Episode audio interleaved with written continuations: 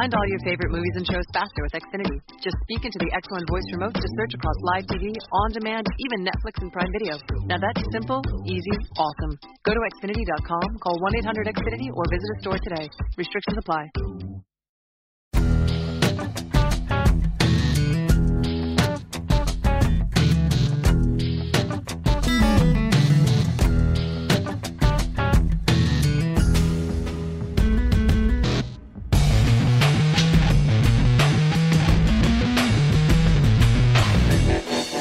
Hello and welcome back to Fair Game, the podcast sharing the stories of Irish sportswomen. I'm Emily Glenn. And I'm Elaine Buckley. If you're joining us for the first time, then the good news is that you've got 15 other episodes to catch up on. Check out our archive available at castaway.media forward slash fair game or by searching Fair Game on iTunes and other podcasting apps. You can also subscribe to us while you're there to get direct downloads of new episodes. And also follow us on Twitter at Fair Game Cast. That's where we keep you up to speed with happenings in women's sport, both Irish and international, on a daily basis. Any shares or likes or links to Fair Game are hugely appreciated too. It's a big help in spreading the word about the podcast. And if there's any topics that you think we should cover, do let us know. We're always open to new ideas. So, on this episode of the podcast, we're tackling an issue that affects pretty much every woman in the country at some stage injury. What can happen in an instant on a track or field can have long term implications for an athlete's competitive career, and the psychological aspect of it can be just as tough as the physical fight back. Joining us to tackle this topic are two elite athletes who have very different experiences of injury but no doubt shared frustrations. Later on in the episode, we'll be catching up with international hockey squad captain Megan Frazer. Megan dominated the American college scene on scholarship with the, with the University of Maryland and led Ulster Elks to back to back Irish Senior Cups here at home before relocating to Germany last year after being snapped up to compete in the professional Bundesliga with her club Mannheimer. Back in October, she was stopped in her tracks with serious knee ligament injury, the dreaded cruciate ligament, and following surgery, she has been working her way through an intensive rehab programme with a view to making it back in time for Ireland's World Cup qualifying tournament this July. But first, our guest in the Fair Game studio hot seat became an Olympian in London 2012.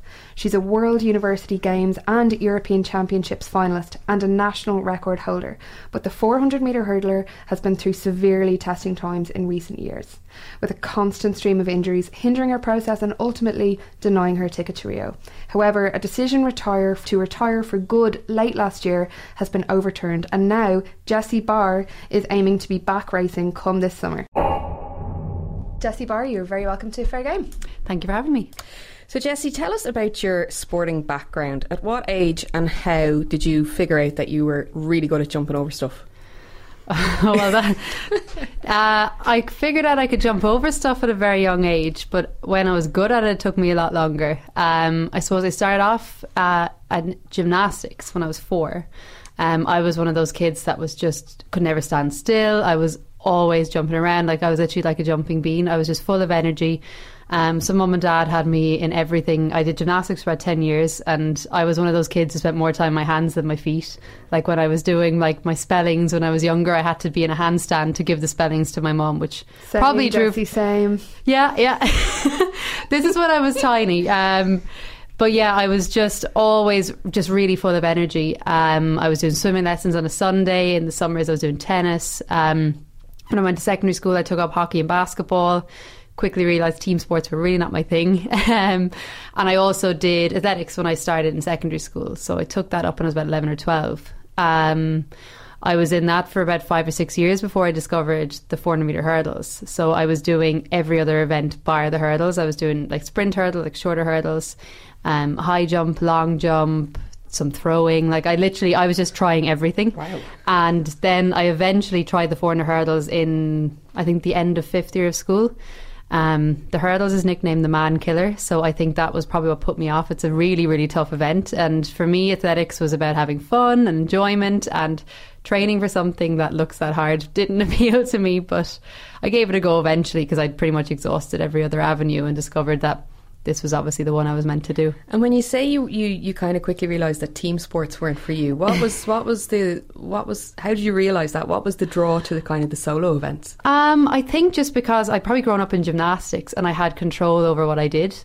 Um, and it's not that I was a selfish athlete. I actually really enjoyed playing basketball. It was just I was not very good at it. I I wasn't just it just never really got ball sports, and I never really got team sports just as well and I don't know what it was about them. I don't know. It's not because I was the selfish person who didn't want to give the ball. It was more like give me the ball please. I'll pass it to you I promise. But just didn't have a talent in them. I don't know was it the extra coordination that's needed to navigate having other people? But um, you know I was a constant B or C team athlete you know a good solid numbers maker but uh, I wasn't ever going to be you know hockey star or anything unfortunately But when you did discover the hurdle, so you then had a really fast trajectory be- between discovering the sport and then becoming incredibly well, you know, versed at it. And you were, you know, top five finisher in the under 23s European Championship, and then there was the World University Games 12 months later, and then the European Championships in Helsinki.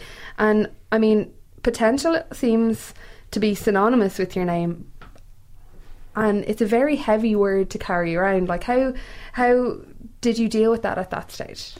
Um, I was just enjoying it. Like like you said, that trajectory was so quick that once I took up the hurdles, within a year I was running and I got my very first season of being a 400 hurdler. I picked up a silver medal at the national championships in the senior level.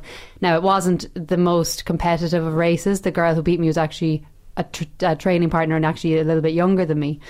But um, it was just that kind of like I was like, oh my god, I've picked up a medal. I never won a senior medal in anything. Um, and a year after that, I went to the European Junior Championships and was within touching distance of the junior Irish junior record. And like it just kept happening. And because I'd finally found an event that I was really good at. Like I'd always enjoyed going to training, but now I was I was doing one that I was actually really good, and I was beating people in training, which never happened. So I think for me, I had the enjoyment from training and the that kind of taste of winning as well. So I was just loving it, and I was loving improving, and I never really thought that there was pressure on me because I was only young. I was sixteen or seventeen.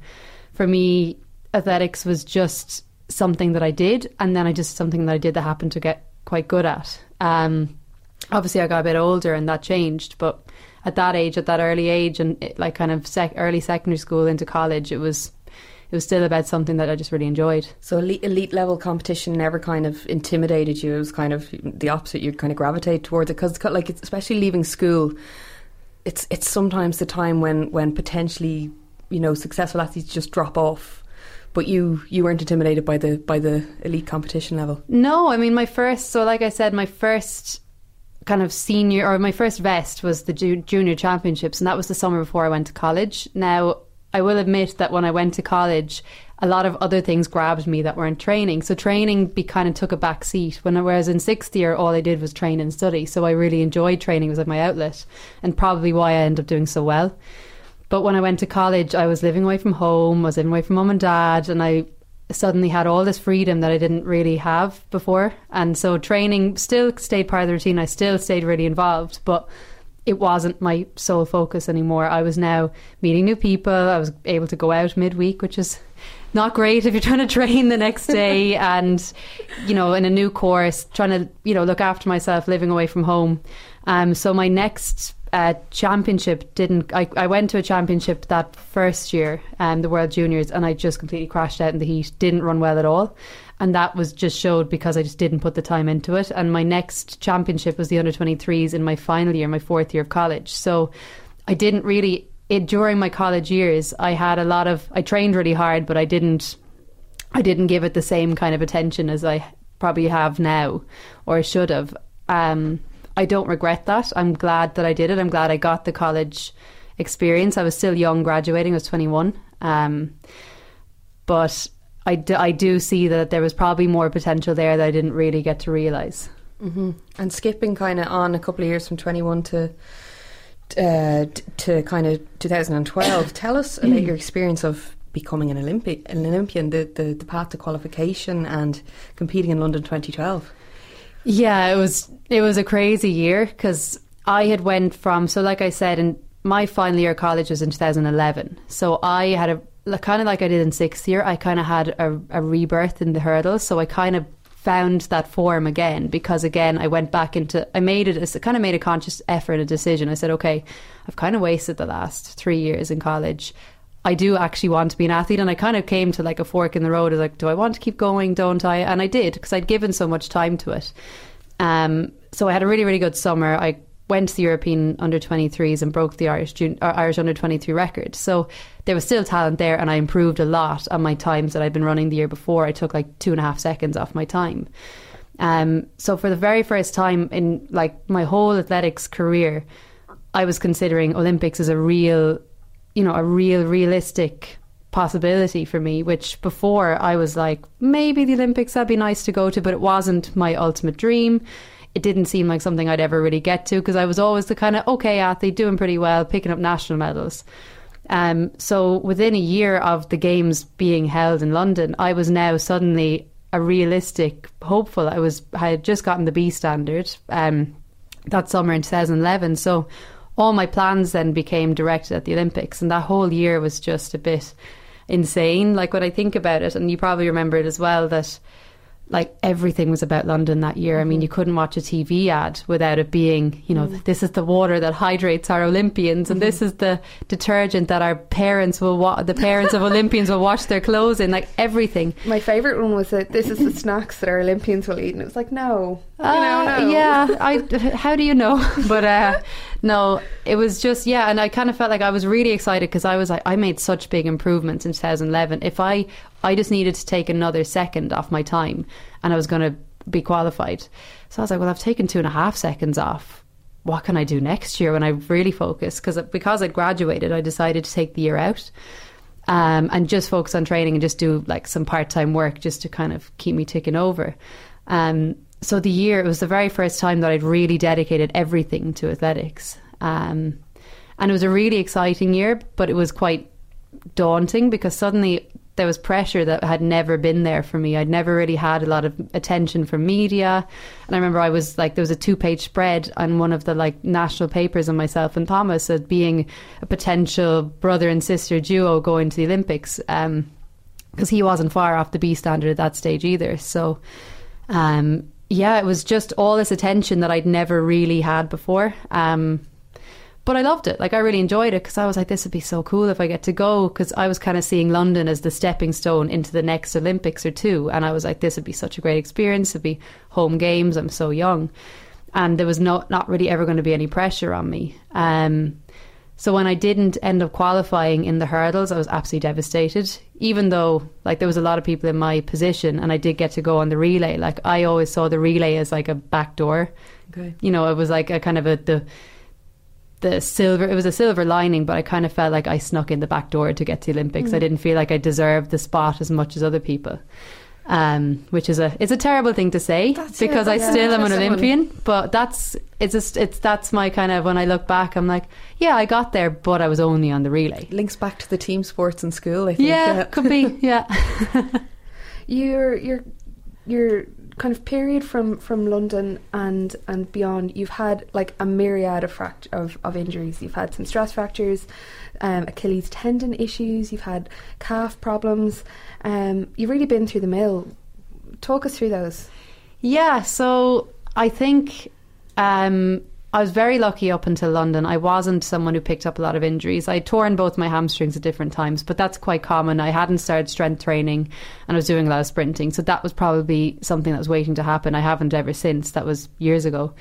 Um, and then I got some knee issues the year of London. But other than that, I was always very, very lucky not to get injuries. Um, after I went to London, uh, obviously doors open in terms of training groups, and I'd always said I was going to go away and do a master's. Having been in UL for five years, I was like, well, this is probably the right time. It's the start of a new Olympic cycle. Um, and I got an offer to come and train in a elite hurdles group in Bath in the UK and do a masters in Bristol at the same time. And it was just this package deal that was too good to be true. So I obviously jumped with jumped at it. Um, did a bit of research, probably not enough. Um, so I went over there to train with them, and I really do look back and think that could have been the start of what was, uh, you know, a lot of different injuries. Just their training was very, very different. Um, like when we were in, when I was in Limerick, it was very much high intensity, low volume. Whereas when I went over there, they were doing up until Christmas, September to Christmas was like really low intensity, high volume training, or yeah, low intensity, high volume, and they'd be out running on the roads. They'd be doing 40, 45 minute runs, which I just never did. We just did a 20 minute run once or twice a week, and that was my long run. Like any long distance runners will scoff when they hear that was a long run, but you know, we'd be going out for up to an hour, going running continuously, which I wasn't used to. And I discovered later that the way I run really doesn't suit it. So I ended up giving myself a stress fracture in my foot um, because of the way I, I tend to run on my toes. And obviously, when you're pounding on a pavement for up to an hour and you, it, it all went up through my, it was my sesamoid bone and my toe ended up kind of giving way. And I feel like then that kind of then highlighted other weaknesses because everything's been much, very much lower chain. So And there's probably a lot of links. Was there a like kind of in terms of support team over there for student athletes? Were, was there people monitoring that kind of stuff, or were you just kind of just kind of like sail on and see and see what happens? There was if I was a British athlete, but because I was an Irish athlete, I may as well have been from Mars. Okay. Like it was, I was completely bottom of the list. So I was in a group that was maybe up to 10 athletes. Uh, There was probably at the max when everyone was there, but that was rare. There's usually about eight of us there. Um, really, really good athletes. Like one of two of them were fourth in London, other two were semi-finalists, finalists, whatever.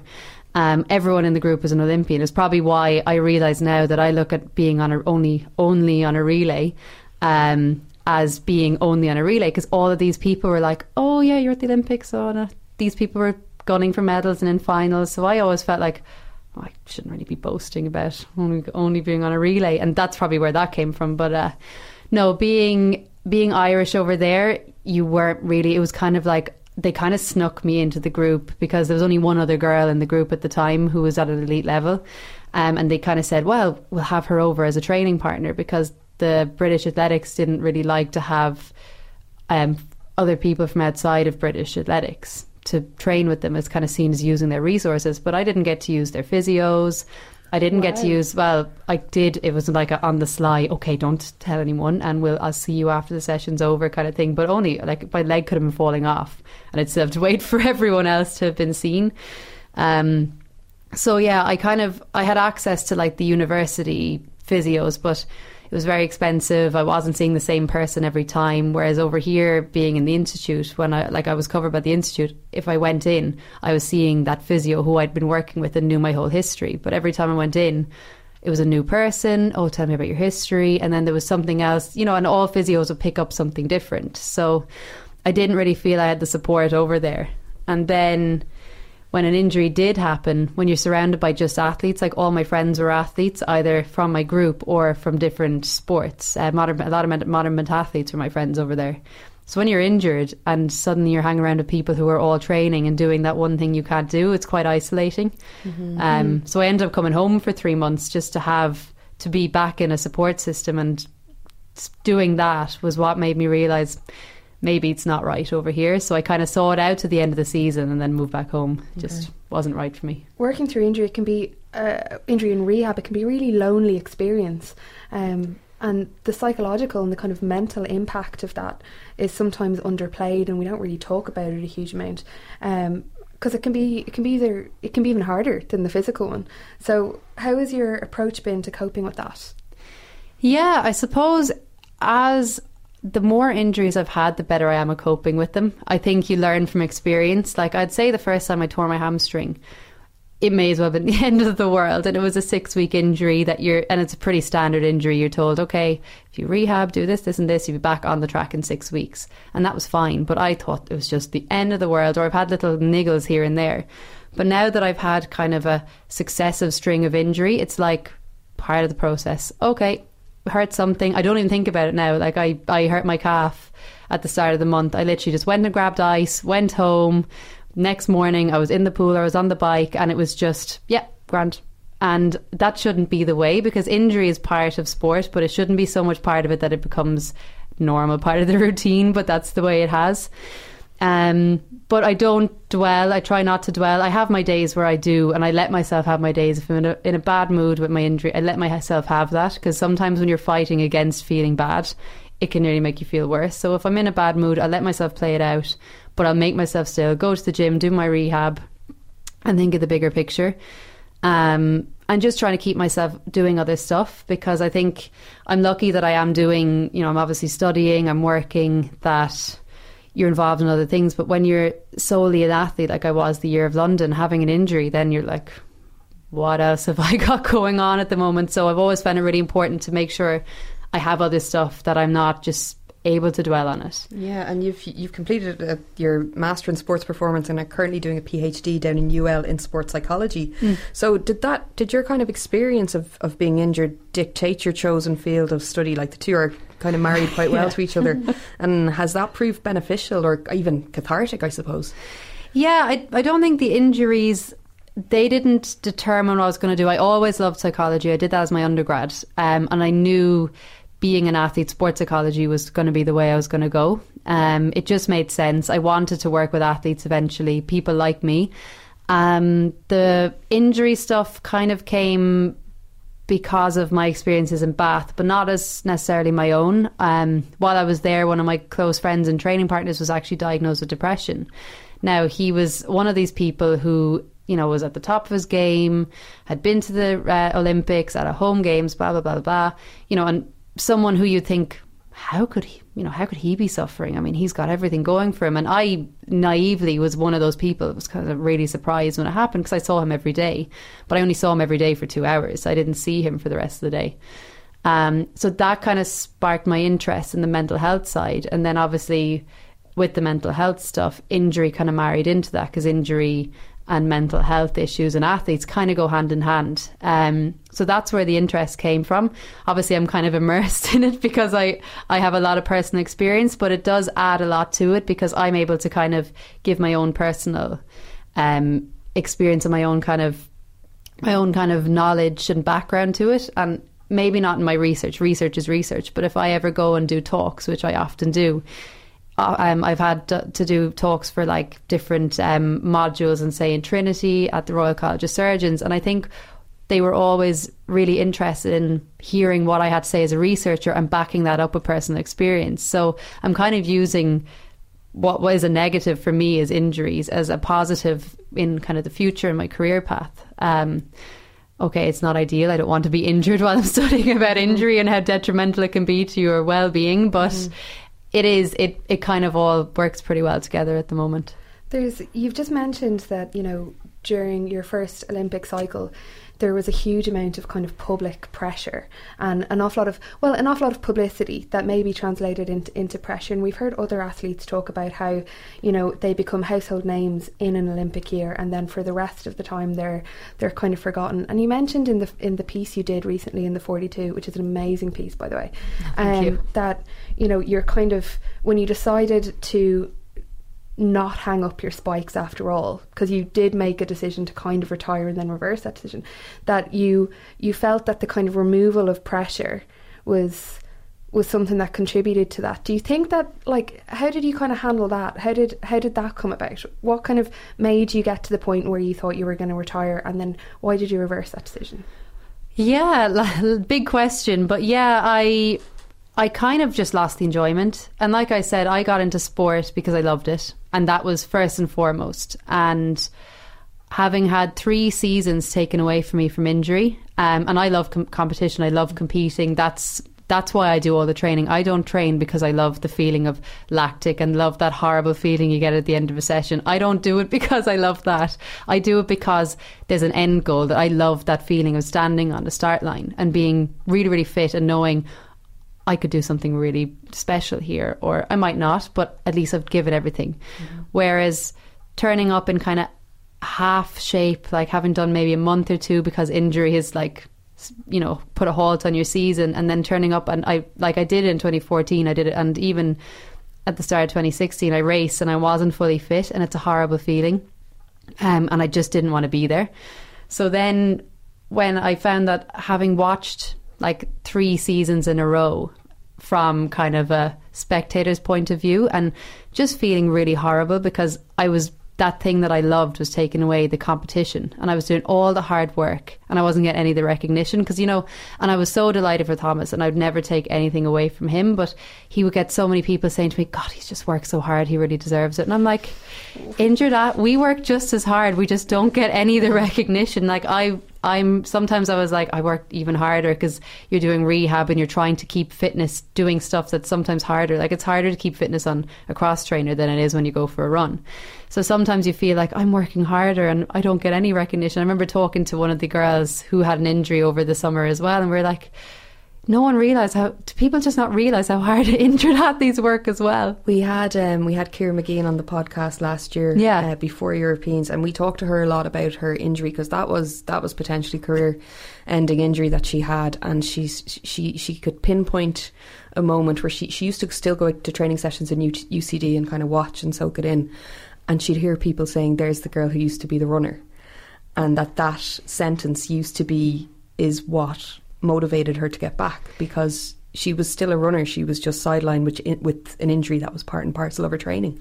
Yeah, and it happens so often, and I think it's natural. We don't even think about it. I'm sure I've done it to other people. I've been thinking, being like, "Oh, that used to be," or "She used to," or "He used to do this." But yeah, it, it happened a lot over 2015, 2016, especially when Thomas was running very, very well, and I was obviously not racing because there was no sign of me anywhere. And people would see me at home if I went home to Waterford, and they go, "Jeez, isn't your brother doing great?" And he's this, that, and the other. And I'm like, "Yeah, yeah," yeah." And they go, "Are you? Are you still running yourself?" And I go.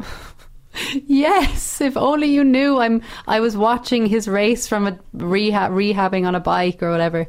Um. So yeah, I think just after three seasons of a row of not being able to compete and do that thing that I really wanted to do, I got to the stage where I was like, well, if I can't do the thing that I love, which is racing, and I felt that athletics was just making me upset, that I was crying over watching racing. And I remember in 2015, I was in brilliant shape before I got injured, best shape I'd ever been in. And I watched the World University Games. And the time that won it, I was like, I was in shape to run that at least, if not faster. So I was like, I felt like that was a medal that was taken away from me. And I remember I spent the whole day crying. I rang my mum in hysterics. She was like, "Where are you?" And I was like, "I'm in a car park. I didn't want to cry at home because I lived with all boys and I didn't want to cry in front of them."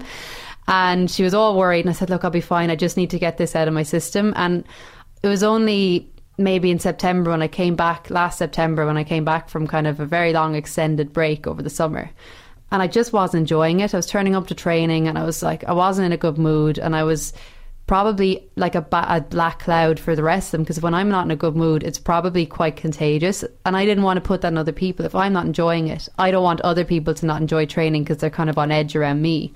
So I got to the stage where I was like, okay, maybe I'll just go and do stuff on my own. And then I was like, well, I don't really want to do this either. So I was like, maybe I've just, maybe it's time. And I, I thought, it was just out of the blue one day, I was sitting with my boyfriend at the kitchen table and I just was like, maybe I should just quit. And it was the first time I'd ever thought of it. And it was like, God, maybe I should. And I, I kind of tested the waters and I did it for about six weeks, maybe even two months, where I didn't, I kind of phased out training to the point I didn't do anything. And I actually quite enjoyed it because I was like, I'm just being normal. If someone asked me, do I want to go out or do I want to go down to Cork to the girls for the weekend, I could. And I quite enjoyed that. And I was very, very busy as well. So it, it suited. But eventually, once everything subsided and I kind of had that few weeks, I realised I do want to get back to it. But I think I needed that because if I had never given myself that break, I probably would still be resenting it a little bit because I'll be like, oh, I'm still doing this and oh, it's so boring. But now I went away from it and now I'm kind of, I went back to it with a new motivation. Mm-hmm. And you are officially back in training now, Yeah. pending calf injury rehab. Yes. Um, how is that? How's that going, and how are you feeling about it? Yeah, it's going well. Um, I think my biggest fault. So my boyfriend is my unofficial official physio. He is a physio. Handy. Yes, very handy. is so handy. Save your It is- fortune. It, it couldn't have been handier. He he's a physio and he will be graduated from medicine as of April. So he's a very handy person to have around. But he has been just working his arse off to try and help me get back and as most athletes would probably recognize, we're quite impatient. So if I think, oh, I'm okay, it feels good, and I might go back that little bit too early and then niggle it again. So he's like, no, you are not going back to that track and you're not running a step until you have done every single step and you're 100% okay. Because I always would kind of, "Ah, I'm pretty much there, but if a physio says six to eight weeks, most athletes be like, grand, I'll be back in six weeks then. Th- No, it's I'll six to eight. four. There's Yeah, a reason that we say six. six to eight. Yeah, I'll be back on the very first day of that sixth week. But um, Does he be just hide, hiding your spikes in high places around the house? where you can't reach? Right Yeah. you can jump. yeah, exactly. yeah, no, I'm just at this stage. I'm. I'm kind of like I had put a lot of pressure on myself ahead of this summer because I was like, oh, London, I would love to be there, home games, but I was kind of like, do I want to put that pressure on myself again this year? I mean, it's the end of February and I still haven't ran a step since before, since kind of early, early January. Um, and I probably won't for another at least a week, if not two weeks. And I said, do I want to keep putting that pressure and say, okay, first of June, I need to be back racing because this is this is the cutoff date for this championships and this is the cutoff date. And when I kind of decided, um, no, I'm not going to. I actually started speaking to a sports psychotherapist. He got in touch with me on the back of the 42 article, and it was like it was my mom and my friends have always has been on at me to talk to someone just because of all of this crap that's going on in my head. And this guy contacted me, and I was like, "This was meant to be." And the very first session, we said, um, "Maybe you should just stop thinking about times." And he was like, "What would you really like uh, this summer?" And I was like, well, "To be honest." I really like to just be back racing and just get back to back races. He's like, Grant, forget about all those other deadlines you just set for yourself. Because I was talking about, oh, well, I want to be back for World Championships and there's World University Games. And he said, but how can you do those if you're not even back racing yet? So it kind of maybe talking to him, or maybe it was the time I took away from the track. But I've kind of, I'm trying to change my perspective and not put pressure and just get back to enjoying it first and get back racing. And then if race, if championships happen, but was yeah. was the support of a, a, a, sports psychotherapist like that was that something that was that you kind of missed out on in college as well when you would have started like that the, the team GB athletes would have had had access to and again that you just missed out on by by nationality? Yeah I think there was like obviously we have psychologists in um, the institute so I would have had the access to them in the UK I probably wouldn't have um, I'm sure there was always Skype, but this guy, he's more the psychotherapy side who works. He's a psychotherapist who works with athletes, not okay. specifically sports psychotherapist, but he a lot of his work is around with athletes. So I just felt like I've always felt like I can't go to a sports psychologist because I know what they're going to tell me. I'm studying it, and I always had that in my mind. Um, and I think I needed someone who kind of was more holistic and not just maybe performance focused, which I know they're not. I'm, i do it myself, and we're not performance focused. But I wanted someone who was going to sort my whole head out and not just the sports side. So I think he came at a perfect time. He came at the right time. So maybe that 42 article was like a cry for help. I didn't even realize, but I think it's just so always good to talk to someone who is not someone who knows you, and it just gives you a different perspective. Because, like I was saying to my mom the other day, you know she's probably told me a million times, and other people who know me, is like, you don't have to get back racing. But as to hear from someone else, it was kind of like, no, I don't. Because usually people are like, you'll be grand, you'll get back, you'll get back, you'll be fine, you'll be back by July. Tell you what you back. want to hear. Yeah, exactly. And I'm like, well, maybe I won't be. And that's what was always disappointing is that I never was. Mm. And so now it's like, well, now there's no pressure. I've taken that pressure's completely taken off my shoulders, and I'm, you know, if I miss a session, a training session because I was up in Dublin last Friday or I went to a ball on Saturday night, there's not huge pressure because I'm not putting that on myself anymore, and it's kind of refreshing. You work as an athlete ambassador with the Sky Sports Living for Sport Academy, and you've said before that they that you really enjoy going out to schools and you find kind of you know talking about and preaching the good word of staying active to um, to the young uns really yeah. motivating. Um, what's that like? What do you do with them, and, and, and has that contributed to you wanting to put the spikes back on? Hundred percent. That was what pretty much got me back. Cause like, so yeah, I love the job. First of all, um, it is what definitely what wanted me to get back to sport because I it was just such a contradiction. I was going out into these schools and talking about sport and how much I enjoyed it and showing them pictures of myself when I was growing up and me looking kind of stupid coming last in races and la- all of us laughing about it. I said it didn't matter because I just did it because I enjoyed it. And I was like, I'm preaching all this stuff to these kids and yet I'm standing here hating athletics and not wanting to do it to the point that it's driven me away from it. So that was probably what the turning point was. I was like, get back to it just to enjoy it. Like, I obviously did love it and I need to find that again. So it was brilliant. And like all these, you know, young faces speaking, I was, I speak a lot to kind of, it's always kind of 17s and unders. And they're still at that stage where sport is just fun and they're doing it with their friends. And I was like, all my training group are my friends and I do really enjoy it. And I love going into the schools because they're just excited by you no matter who you are I might I might think I'm a has been because I went to Olympics four years ago and I've done nothing since. But they're like, you went to the Olympics? Oh my god! Oh my god! You meet Usain Bolt? Oh my god, that's so cool! So I'm like, maybe I am cool. I don't know. but yeah, and it's just really cool to stand in front of a group of people, a group of kids, and they just think you're the bee's knees. And no matter what you do, they think you're great. And yeah, preaching the good word of sport and how many good things it can bring to you. And it has. I mean, sport has been very, very good to me. Okay, I've had a few years where my body hasn't been so cooperative, but like, I mean, I'm I've met so many people through it. I've been to countries I'll never get to go to if it wasn't for races.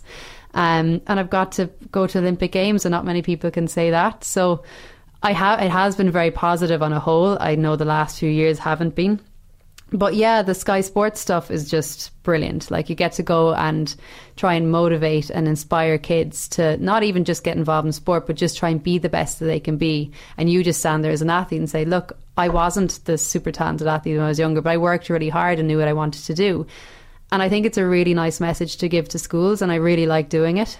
It's so important as well because the the recent uh, study that Irish Life Health did that showed boys are coming out of secondary school 42% fitter than than girls. Like yeah. that's I that's a shocking figure. Like so, to have the likes of like yourself and Natalya Coyle and Cora Staunton going around yeah. visiting schools and showing them, you know, what's possible if, if they if they kind of have the drive to kind of go towards pursuing sport. It's it's just so important. Like it's so important, and like I see it when I go into schools. You can see the difference between the males and the females and the fitness, especially as you go through the years. Like you could go to a first year class and it's pretty much even, but as it gets older, it just drops off. So by the time you get to sixth year. It could be all the boys and the girls are kind of, oh, do we have to run? Oh, I didn't want to bring in my runners, so I, I didn't. And you know, it's the enthusiasm levels just drop at a certain age, and you can mm. see it. It's so clear. And I mean, I was in an all girls school myself. I saw it. I was one of the few sporty people left in my year. Um, but yeah, hopefully things like that will encourage. Like, I think there's a lot of like I know, especially when I go into all girls schools, they really enjoy having female athletes in there, like as a female role model, because I think you see you think of sport and you think of boys and boys are successful at sport. And if you're to look in the media like if it wasn't for podcasts like this it, that's the way it seems. You open the newspapers and it's like oh well boys do sport. Girls go to the gym, you know, and that's the way it is. And I think it's really, it's a really cool initiative to be able to go to schools and say, well, actually, I've done pretty well out of sport, and I wasn't someone who did well out of it when I was younger, but you can make a career out of it in some shape or form. And if there are any young athletes out there listening in, um, or even any athletes in general, because you know, injury is an incredibly like it's it's just an incredibly tough thing and it's so underspoken about and you know you can be kind of struggling with that on your own trying to navigate those things, what would you say to them? What are your kind of final words of wisdom? I think use the people that are around you. Um, I think social support is just the most crucial thing at that time because an injury is just a really can be a really really lonely time for an athlete. I mean, more often than not, you're taken away from if, if it's your team or even for me, I'm an individual athlete, but I train with a training group, so I train as a team. Um, but when you're rehabbing, more often than not, I do one session a week at the moment with my training group, which is a circuit session, instead of doing maybe up to 10 sessions a week because I, I can't. I'm, I can't do a lot of the sessions, and it's kind of so it's very isolating. So, if there's team athletes, I would say if there's more than one of you injured, get together and do your rehab together. It makes it so much easier. Um, and yeah, talk to people if you're having a, a bad day. People understand, even if they haven't been injured before. People get what it means to be injured. Even my friends, who none of them are do that, don't do athletics, they get when I'm injured that it is a really crappy time because I'm. I try to explain to them like, imagine you're in your job one day and then you do something out of your control and then you can't do it for the next six months and it's not just your job; it's actually the thing you really, really love doing as well, and that's taken away. And it's kind of like, oh yeah, that does that does sound pretty bad. So yeah, talk to people. Don't bottle it up if you are feeling bad, because I'm sure if you talk to someone else in your training group who's been injured, they'll be like, "Yeah, I had those days," but you get on with it, and you have, and I let yourself have those days. But yeah, I think using the people around you is really, really important, and keep your mind occupied. If you sometimes being injured actually gives you a lot more time on your hands, so even if it means you have to cut finish college assignments that you've been putting off and going to more lectures because you can't don't have the excuse of training but yeah, like we sometimes you can say that injury can be an opportunity. Like it can sometimes, like for me, it gave me a new perspective on sport. That like sport's not the be all and end all. It's a great thing, but it can be taken away. That there's other stuff in your life as well. So, yeah, use it as an opportunity to catch up with your friends that you don't get to see. And I know it's all about your friends and social support, but I think that's probably that will be my lasting message for definite. And yeah. do your homework. stay in school, Stay in kids. school, Get, tho- Yeah. get those college assignments Yeah, done. definitely. Um, well, that's a nice positive note to end things on. Jessie, thank you so much for joining us, and we Oh, will be you. following your progress on the track and off it, all the exciting things you're doing as well. So uh, thanks again. Thank you very much.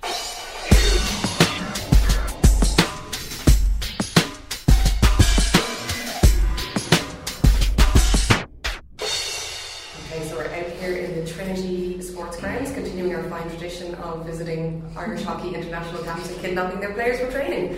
Uh, we're here with Megan Frazer, captain of the squad. Megan, you're very welcome to our changing room setup here, our mobile studio. Oh, it's, I'm glad to be here. Glad to be here in the changing room six. Megan, you're very welcome to Fair Game. Megan, you first picked up a hockey stick at the age of 11 in secondary school in Derry. How did you go from that to become captain of your country's national team? It's fairly easy, really. no, um, a lot of travel to start with. Um, I when I started playing hockey, I actually played goalkeeper for about a year, year and a half. Um, and it came to me telling my coach I'm quitting hockey unless I can play outfield because goalkeeper wasn't really doing it for me. How did you, was that by choice that you went in? Well, the year above needed a goalkeeper, and I already played soccer, so I was like, "Oh, I'll have a go." And maybe they expected me to be better than I, better than I was expected to be, because just because I could kick a soccer ball, I could kick a hockey ball, and so. But then, yeah, I uh, got- I got out- outfield eventually. Um, so from there, I just played for my school and the the regional development teams and that sort of thing, talent ID as you're growing up. And then I had an Ulster trial when I was 14 or 15, didn't get selected, had another one the next year, and then did get selected. And from then, I've just been able to, to make the teams going up through um, interprovincial, and then they lead to Irish trials. Uh, so I just hit the hit the milestones going up under 16, under 18, some under 21, and yeah, I made the senior team then when I was about 17 or 18. So yeah, it's been thinking back, it's been a long road now. Big time. And tell us a bit about what it's like to be captain of a national team. Is it all like is it all impassioned speeches and team huddles, or is there just a hell of a lot of admin that goes with the title as well?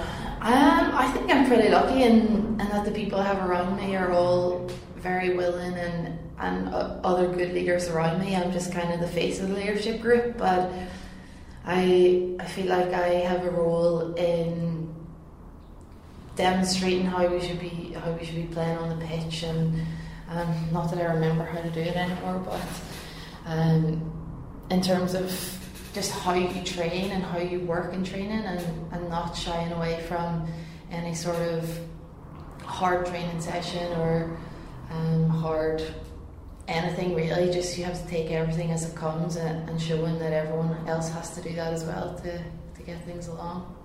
And last August brought about a dream move to play professionally in the German Bundesliga with your club Mannheimer.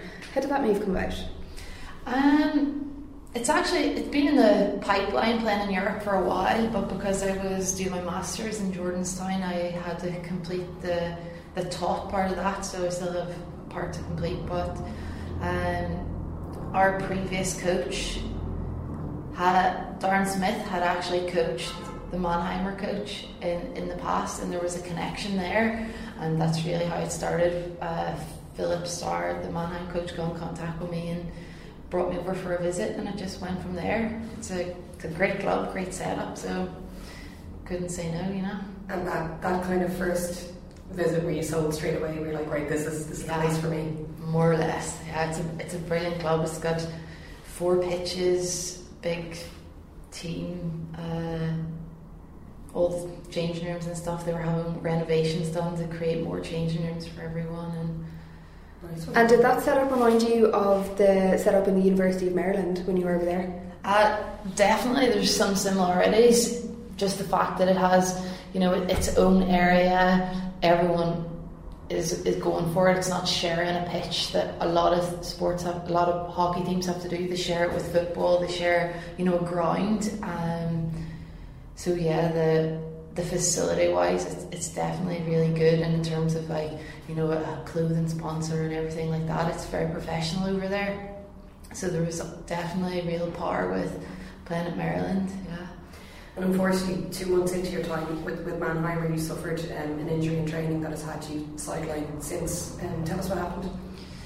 Um, normal training session we do every every week, just playing a game at the end of training, and I was running at a sprint and just made a pass off my right foot, something that I've probably done a million times, and you actually do training sessions to practice this skill, and I an unlucky step, I suppose, and just my foot stayed and my knee went the other way. It uh, went down like a ton of bricks, and yeah, it was very painful. Everyone thought I was joking from how I was rolling around on the ground, but um, yeah, it was pretty painful, and it resulted. I tore my ACL, MCL, and meniscus, so did a good job on it altogether.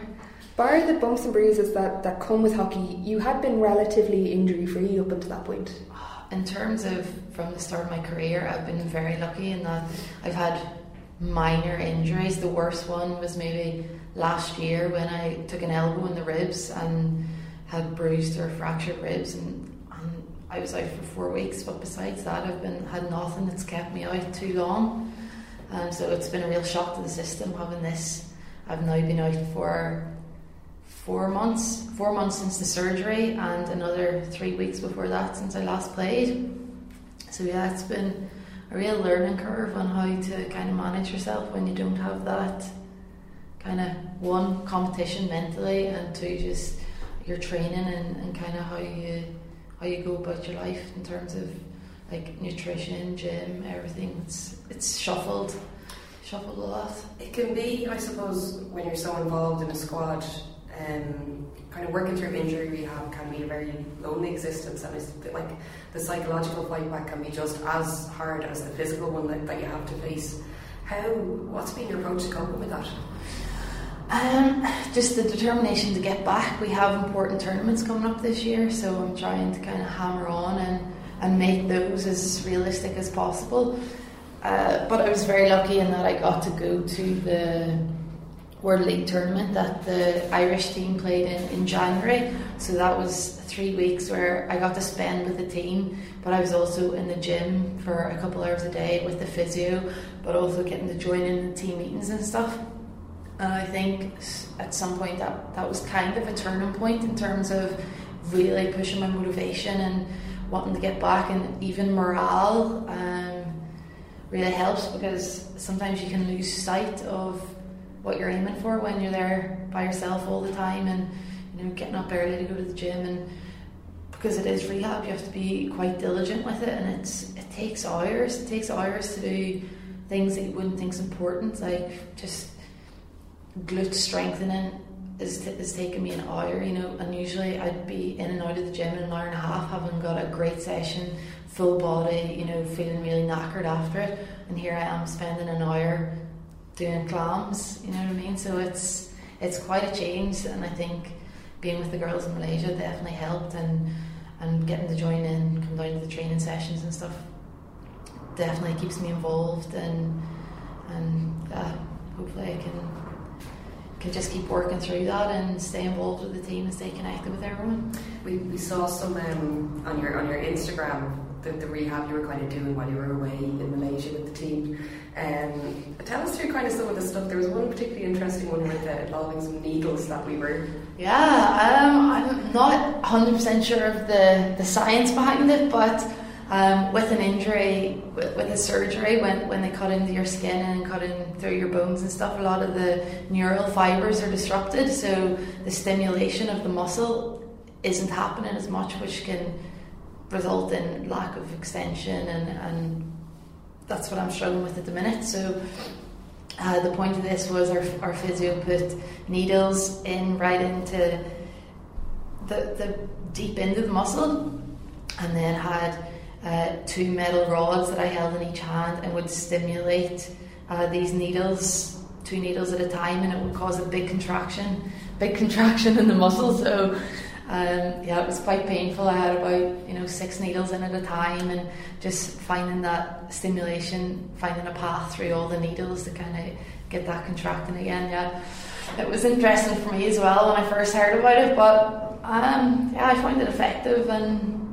and I haven't had to do it since. I've had other stimulation things, less less intense than that, but I've had some interesting. Your Instagram is when you're like documenting stuff like that, it's like 50 50 whether or not I'm going to be like, oh, that looks kind of interesting, or like just grimacing. like, that's, that's the, the, the, shock. the stitches immediately post surgery were a bit of a stomach turner as well. Yeah, there's that. But you're telling me they, um, just after the surgery, they have tubes in to drain the, the fluid out, and taking that out was worse than the, the injury, worse than the surgery. The taking out of the two tubes about the, the site that had been filled with the the waste inside the knee, and oh, yeah, that was interesting. And were you doing kind of your surgery and a lot of your rehab over in Germany with your club? Are you kind of are, you, are you fully supported by the club in that sense? They they were very supportive. Yeah, they um, arranged the surgery. You know, I had an MRI almost the next day. I saw a knee surgeon who is quite highly regarded in Germany. You know, the Bundesliga football players would go to him and stuff. Um, so I was lucky to have him able to do the surgery. He he's only he's a knee specialist, so he's every day is knees for him. So um, and he's very you know the language is kind of important over there because you know it's German and I'm not fluent in German at the minute. So that was quite important for me to have someone that could you know explain everything really well and um, make me feel comfortable enough about it. Somewhere that you know I'm not familiar with. Um, so he performed the surgery, and I did my first. I was in hospital over there for a few days, and the club really, you know, pushed me to. I was in physio. I had surgery on Thursday. I was in physio on Monday.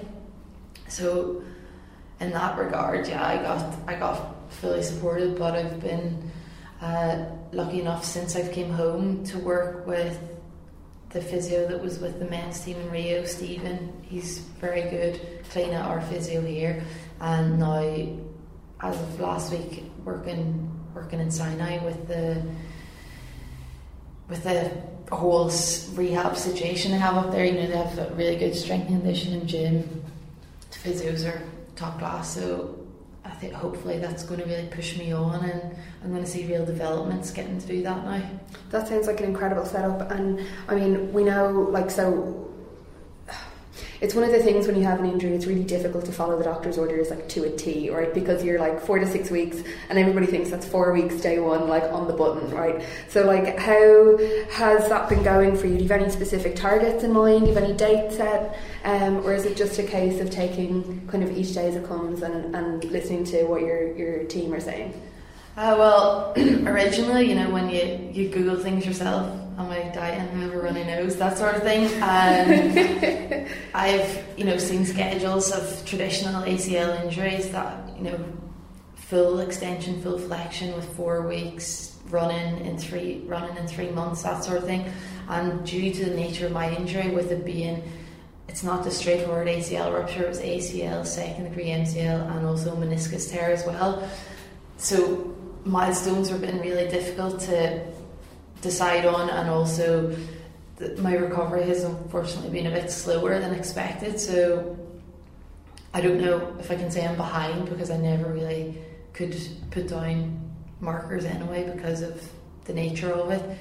Um, but it's it's been it's been slow to kind of to see much improvement. I'm still working on finding full extension at the minute which is, as I said, something you could have after four weeks on a, on a traditional ACL, and without being able to fully have full extension, fully straighten your knee, you can't walk properly. Therefore, you definitely can't start running. So this has been frustrating working on this point for months and seeing very little improvement. So yeah, the plan now is to just keep hammering on, trying to find that and um, if it doesn't go to plan, just need to get another MRI and see if there's something going on in there that's holding me back.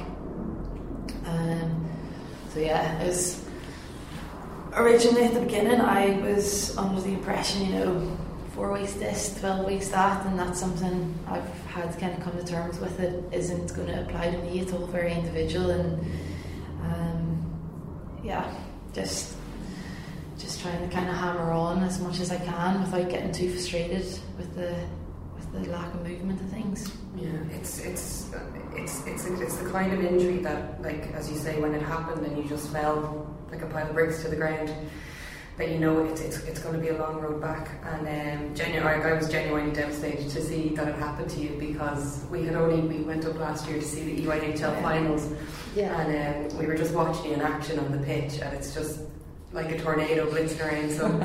Um, we really hope to hope to see you back on, on, on the pitch as, as, as soon as is possible for you. But Megan, one thing, there's any kind of other athletes out there listening to this who are going through a similar injury or kind of experience similar rehab, what kind of advice would you give to them? I think don't get frustrated and stay and try and stay connected to your team as much as possible because they can really give you give you that bit of a lift when you need it. And you know whenever we were away I hadn't actually you know talked too much to people about it. And you know had a really bad day and a, and a bit of a meltdown. And like there people are like you know right behind you all the time. Like just talk to us. It's not a big deal. Like like cry if you want. Like whatever. We're right behind you. We support you. And um having I've had Lizzie Colvin do the same had an ACL injury three years three years ago now I think and you know she's been great like giving me little tips here and there. So I think that's really helped but yeah, you know, I'm struggling myself not to get frustrated, and I think that'll be the making or the breaking of me, whether I can keep sticking to the plan, do as I'm told, not overdo it, and and just keep ploughing on without without finding myself going in the wrong direction, like having getting a pizza because I can't be arsed to do physio or whatever. You know, it's really important trying to keep your goals in mind and and just keep tracking along to, to get them even when you're not seeing any improvement. It's just keep yourself motivated. There's more to it than, than this week that you're in, you know. Megan, thanks a million for taking the time to chat to us. Thanks, enjoyed it. Massive thanks to both Jessie Barr and Megan Frazer for taking the time out of their busy schedules to join us here in the studio and share their stories. You can follow them both on Twitter. Jessie is at Jessie Barr 247 and Megan can be found at M Frazer 15. That's M F or A Z E or 15. Make sure you're following us on Twitter too at FairGameCast, where we'll keep you up to speed with the where and whens of women's sporting fixtures in Ireland, plus all the latest news and views from both at home and abroad. Likewise, if you're out running or you're walking or you're hitting the gym and you need a soundtrack, we've got you covered. Check out our archive for some motivational listening. All of our episodes to date are available on castaway.media forward slash fair game, or can be searched and subscribed on all of your podcasting apps. That's it for this episode, and we'll talk to you again soon.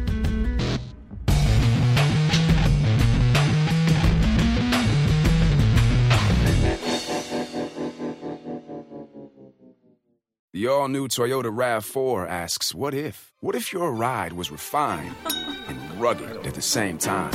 Introducing the all new RAV4 Hybrid. 208 combined horsepower and standard all wheel drive make it the most powerful RAV4. Plus, with its head turning style and breakaway speed, it's bound to change the way you think of a hybrid. The all new RAV4 Hybrid. Toyota. Let's go places. Horsepower. Ratings achieved using the required premium and gasoline with an octane rating of 91 or higher. Premium fuel is not used, performance will decrease.